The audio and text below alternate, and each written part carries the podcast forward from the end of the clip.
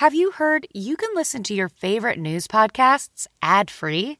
Good news. With Amazon Music, you have access to the largest catalog of ad free top podcasts included with your Prime membership. To start listening, download the Amazon Music app or visit amazon.com slash news ad free. That's amazon.com slash news ad free and catch up on the latest episodes without the ads.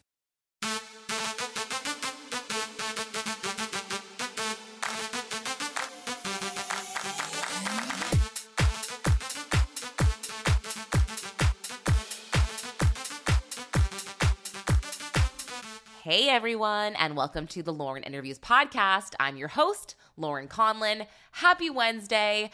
So, gosh, lots of things going on in the world of entertainment and um, you know, the news right now. The news cycle is crazy between the FBI raiding Trump's house, but we won't talk about that because this is an entertainment podcast. uh, yeah, lots of drama with Britney and K-Fed. Apparently, K-Fed spoke to the Daily Mail and basically said Britney's sons aren't seeing her by their own choice. So uh, this caused major drama for Britney and Sam Asghari. Sam Asghari basically went to his Instagram and told Kevin Federline to keep his wife's name out of his mouth. Um, that reminds me of Will Smith at this point, just because that was what he said to Chris Rock at the Oscars before he slapped him. Um, but anyway, in some sad news, I'm sure everyone's heard that Anne Heche got in a car crash, and at first everybody thought that she'd be okay.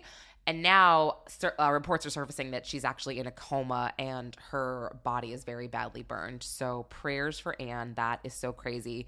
And actually, in my other podcast, Millennials Revealed this week, which you can listen to on any platform, um, the one with Jeff Timmons from 98 Degrees, I actually replay my interview with Anne from 2020 just so everyone can sort of get an idea of what a sweet person she was, but also how troubled she was. I felt like that interview was super off. She was so just not herself. I don't know. Um, and again, I chalked it up to just quarantine and, and everybody being at home and and maybe drinking a little too much or starting early, et cetera, et cetera. But um, anyway, so yeah, you can find that on Millennials Revealed. But let's get to today's guest, Kyle Petty, former American race car driver, um, and he is a commentator for NBC Sports. He is the son of racing icon Richard Petty and the grandson of NASCAR pioneer Lee Petty.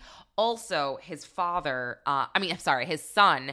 Adam Petty was tragically killed in a car crash in May 2000. Um, obviously, was a race car driver as well. But anyway, Kyle has a new book out called Swerve or Die, and it's supposed to be so good. So I interviewed him, and he's just so nice. He's so happy. I love his accent. He's got a great Southern accent. Um, and you know, sports are not really my thing, but interesting people are my thing. So, you know, I really enjoyed talking to him. He also was the voice of uh, Cal in Cars 3, which my son loves. I've watched it like eight times, so I immediately recognized his voice, which was was great. Um, but anyway, Okay, here's my interview with Kyle Petty. I think you guys are, are really gonna like him. He's super down to earth, super fun. Um, yeah, so here we go. Hey, how are you? I'm great. How are you? I am just grand. Good. Congratulations on Swerve or Die. Thank you so much. Thank you so. I'm really excited about it, man. I, I mean, I've been waiting for for this day uh, for a long time because now it's out. I'm, I'm going to go to a bookstore later and see it on a shelf, and that's what I've been waiting for this. Ah, I love that. It's so exciting. I love when people are are promoting their books just because they always have, you know, they're always super excited and they're always excited for, you know, for people to read it and just hear their story. Especially eh, people like you who people, you know, we think we know your story, Kyle. So, reading this book, are we going to find out some some secrets or things that we didn't necessarily know about you and your family?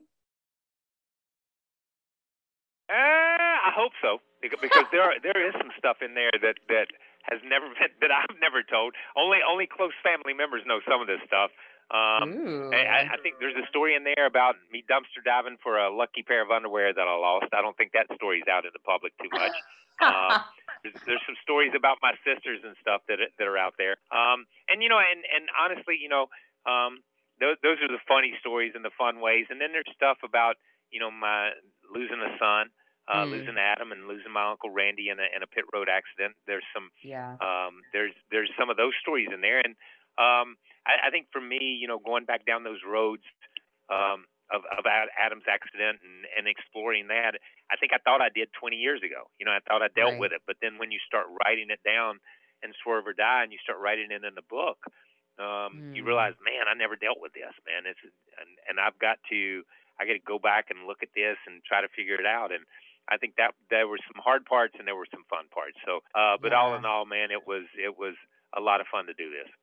Yeah, I can imagine, Kyle. And um, you know, your your late son Adam, when he wanted to be a race car driver, you know, just like you and like his grandpa and, and great grandpa. I mean, did you have any hesitations with that, or were you like, no, let's do it?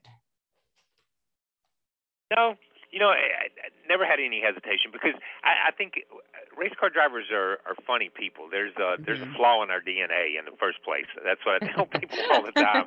Um, but but you know, I, I think you always think that if anything ever happens, it's going to happen to somebody else. It's never going to happen to you. And I think that's that nature in a lot of ways too.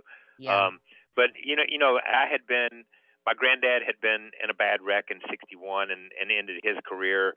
Um, my dad had an entire career and really never had major issues. I had had an entire career and never had anything bad. And uh, mm-hmm. uh, you just think, you know, maybe we're just a lucky family. Maybe we're just blessed. And then yeah, Adam at 19, uh, we lose him, and it's like, wow, man, that's uh, that's that changes everything. That changes your world. Um, and it changed my world from the standpoint of you, you, you think that's not the way life's supposed to be. You're not, your kids are not supposed to go before you. Uh, and I think when mm-hmm. you lose a child, it, it, it's I, I, my heart aches for any parent who's lost a child anyway, because it totally changes the way you look at so many different things in life. So yeah. um, that was a big that that that was a big deal. So, I, but I never had never questioned. Right. Uh, we were we were brought up to be able to do whatever we wanted to do, and and encouraged to do the things we wanted to do, no matter what they were. Our parents gave us that freedom uh, and I was not going to take that freedom away from my kids. They were going to be able to do the same.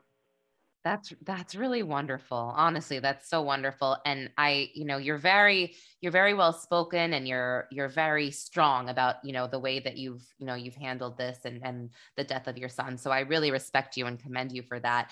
And, you know, I'm I'm a big reader, so I'm looking forward to reading your book just because like you said, it it seems like there's there's, you know, highs and lows and it's just it's very real. So um, now tell me, tell me just about growing up and and how you kind of you you trained to be a race car driver. I feel like you came out of the womb like with a helmet or something. that that it's kind of that way almost. It's a funny. I, I, I was telling somebody.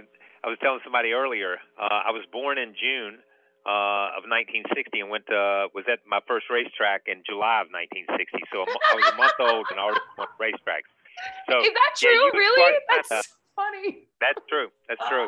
That's the way wow. we grew up. That's the way myself and, and my three sisters we grew up going to racetracks, following my dad around the country, uh, being with him when he raced. Um, and and you know we raced from California to New York to Florida to Maine, uh, wow. a little bit of everywhere, and that's that's just the way it was. And uh, it was. I tell people it was a normal life, uh, but it was my mm. normal. It may not be your normal uh, and it may not be somebody else's normal, but it was a, a normal life for me. Uh, we did things families did. We just happened to do them around uh, around the racetrack, and that that was mm-hmm. the way it mm-hmm. was. And um, you know, my, my dad told me early on that if I really wanted to be a race car driver, I was going to have to to learn to work on cars and work in each part of the shop. So I spent a large portion of my teenage years and uh, in my early years hanging out at a race shop, learning to to bolt things together and paint things and weld and and do things that you have to do to be a mechanic and yeah. uh, do things that you have to do to, to learn how to race. So by the time I was 18 or 19 years old, um, then the next step was to drive a race car. So uh, listen, I started I started training. I, I guess looking back, I'd never thought about it, and really, honestly, never thought about it until you asked this question. Uh, really? Wow. I guess I guess I really started. I guess I really started training to be a race car driver from the time I was seven or eight years old and hanging out at a race shop. That's all I ever wanted to do. So uh, I started trying to learn things from an early age. Yeah. I mean, so, I mean, were you ever scared to drive, like to get in? And, and were you ever, I mean, I don't know. I feel like I'm a bad driver, right? Like I can totally say that I've been in a million accidents, stupid ones like fender benders, you know, because I just, I don't have that focus and I don't have that confidence. How do you even cultivate the confidence to get behind the wheel and just go ape shit. I feel like that's like, you know, I feel like you ha- you must have been nervous just because you yeah, know your grandpa and your and your dad and you know everyone's so amazing. You know what? It, it's it, I I don't know. It, it's crazy. I've never been scared um, because here, here's the thing: you always believe. Uh, again, that nothing's going to happen to you, but you always believe too that you're just you're good enough that you can overcome anything. Um, mm-hmm. So you, there's no fear, uh, and it, and it's not. There's a respect for speed, and there's a respect for the things that can happen, but it's not a fear. It, it's not not like you would look at it um, as a fear. So mm-hmm. I, I think, but at the same time, it's it's a it's a learned it's a learned thing. You know, it's you know I, I, I say this all. Stevie Ray Vaughan or Santana didn't just pick up the guitar and, and start shredding it. You know what I mean? Right. They ease right. their way into it, and and they learn how to. And it's the same way with race cars. You don't just jump in and go go 200 miles an hour your first time out. You jump in, you ease up to it, you run some short tracks, you do different things, and you you you get to where you are competitive. It's just like Major League Baseball. You start in the Little League. You don't start in the majors. You start yeah. in the Little League. You know. Wait, that's and, so. And that's funny. the way it is. So Yeah, so that's what I'm thinking. So I'm thinking it just takes time. Yeah, I'm thinking you right off the bat, you just go flying. I that just shows you how yeah. little I know. And I guess I was thinking more like the the butterfly nerves. You know what I mean? Like you get behind the wheel and you just have those butterflies, or like like if you're about to go on stage, or if you're about to you know do a diving competition as a swimmer. I don't know. I just feel like oh yeah, that but, would just yeah drive me crazy. I know, but but I will say this: when you're 17, 18 years old, and somebody says, "Hey, you want to drive a race car?" There are no butterflies. There's only joy. There's yeah. only happiness. You know what I mean? There's there's there's yeah. You know, it's like totally. a Peanuts cartoon, man. You're just jumping up and down like Snoopy used to jump up and down, that kind of thing, because that's what you get to go do. Yes, and so my my three year old, he obviously he loves cars right now. I he came out of the womb loving cars, but he also loves the movie Cars. So we've heard you do the voice of Cal in Cars 3 about a million times. So you're so cute in that. I love it. Yep. That that listen, it is so funny. So they came up with you know that franchise. My dad is in the first Cars. He's Mr. the King. No um, way. And my mom is yeah, my dad is Mr. the King in, in the Cars. That's who he is. And my yeah. and my mom is Mrs. the King and she's a she's a blue station wagon. She's in Cars in the first Cars movie also. Wow. Um, and then I'm in the third Cars movie, which is I'm Cal Weathers in the third Cars movie, and it is it's so funny uh, because I I'm remarried, my wife Morgan, mm-hmm. and I have a four year old, a two year old, and and we have a a little boy that's a month and a half old. Um, oh, and wow. it's funny because they think their dad is a cartoon character and they think their grandfather father is a cartoon character. They don't know that we race cars. Oh, they just oh, know wow. that he's Mr. the King and I'm Cal Weathers and there I am on a TV screen as a cartoon. So it's funny when your kids think you're a cartoon character. Oh my gosh, that is so nice. Oh my gosh, they must really love that for you. Oh my gosh. Oh, well, oh, they do, man. That's great. Well, congratulations on everything. You you're just such a lovely person, and I, I really enjoyed our conversation. So, um, good luck to you, and I cannot wait to check out Swerve or Die. Thank you very much. Thank you so much for having. Yes, of course. All right, that was Kyle Petty. So his book is out, Swerve or Die. If you're you need something new to read, um, it's out today wherever you get your books. And um, you know what? I will be back next week with an in studio guest. So I'm very excited. Uh, if you like this podcast, don't forget to rate and subscribe on Apple or wherever you listen. Until next time.